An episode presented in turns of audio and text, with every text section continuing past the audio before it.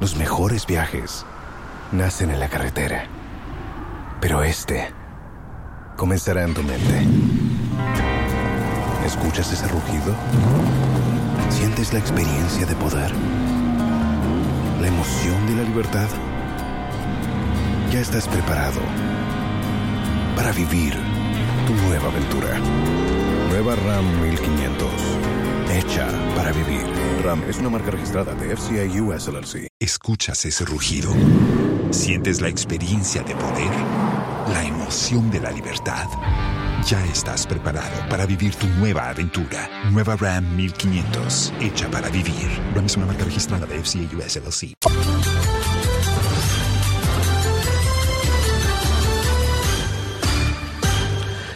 Friday, the 5th of February 2021. Hello and welcome to Joy News at 6 with me, Bernice Abubeidulansa.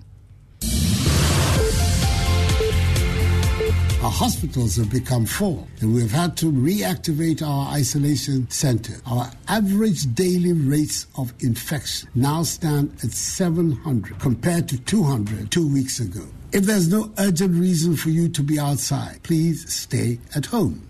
The news at 6 is live on Joy 99.7 and Hitz 103.9 FM in Accra.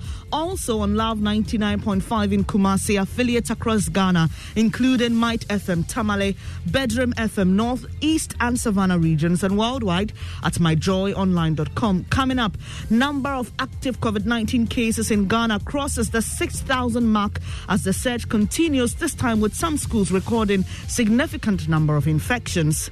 In the latest data, the Ghana Health Service says as many as seven persons died on the first day of February 2021. We'll bring you details of that.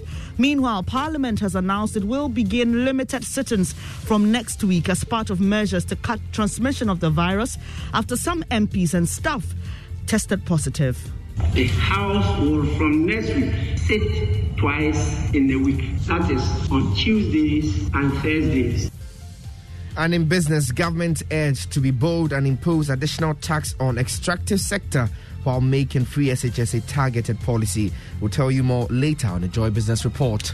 Also in this package, ambulance driver battling for his life after he was shot in the head by suspected highway robbers as he transported a pregnant woman to the Koforidua Government Hospital. He's unconscious at the moment and he's at the uh, ICU unit. The doctors are on him, doing what they can do, their capacity to save him. So we are praying to God for um, his life to be saved. And we'll tell you the condition of the pregnant woman and hear from the family of the ambulance driver who's asking the police to hunt down the killers. I know if I roughly if I am robbers and I mean doing something else like this, there will be an investigation. So if the police have, the police will get them, I think they're supposed to arrest them. Thank you for choosing us. We are home of independent, fearless, and credible journalism. Thanks for your company. Once again, the details now. The number of persons currently treating COVID 19 in Ghana has risen to 6,086 after nearly 700 new cases, bringing the country's confirmed cases of in- infection very close to 70,000. In the latest data capturing events on the 1st of February 2021, the Ghana Health Service says the death toll is now 440 after seven more deaths. Across the country, the number of persons suffering severe cases of the infection is still high at 98, with as many as 35 needed help to breathe. This morning, Joy News can report that the virus has started spreading through some schools in the eastern regions.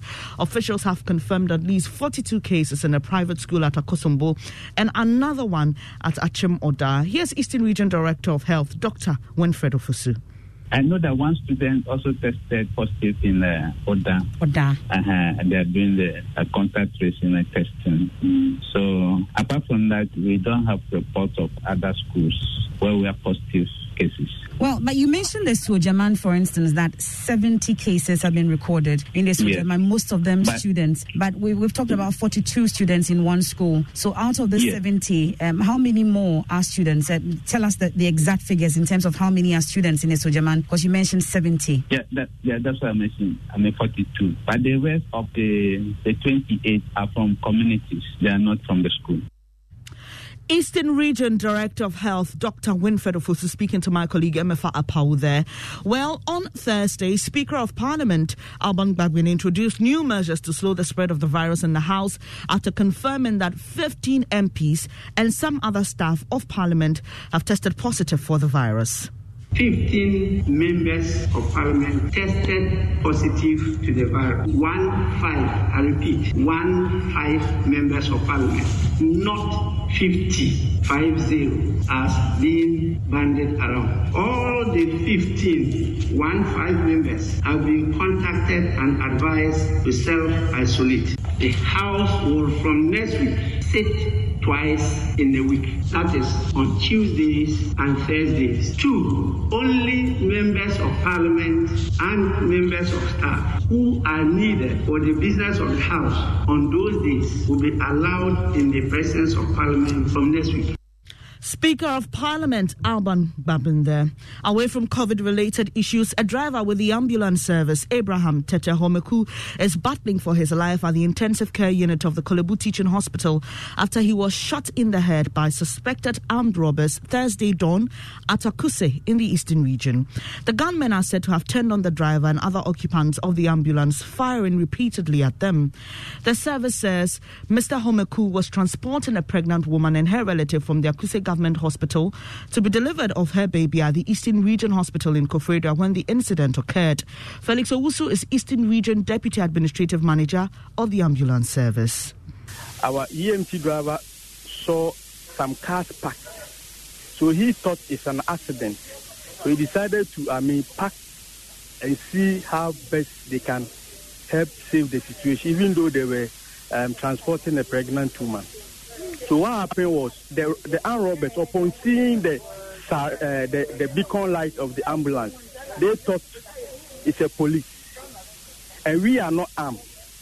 So they started shooting from a range, and they shot um, through um, the side mirror and then the because the windscreen, and the, the the head and then the eye got affected. They started asking for money, and our lady told them she's only having 18 cedis with her. And they took the money from her and then uh, collected her phone as well. On that, I think the pregnant woman they started, uh, I mean, delivering. So the lady have no option than to just assist on that critical condition. Uh, you, you mean you mean the the woman delivered in the process of the armed yes, robbery yes, attack? Yes, yes. So, what's the current condition of your EMT driver, sir? The current condition is he's unconscious at the moment and is at the uh, ICU unit. The doctors are on him.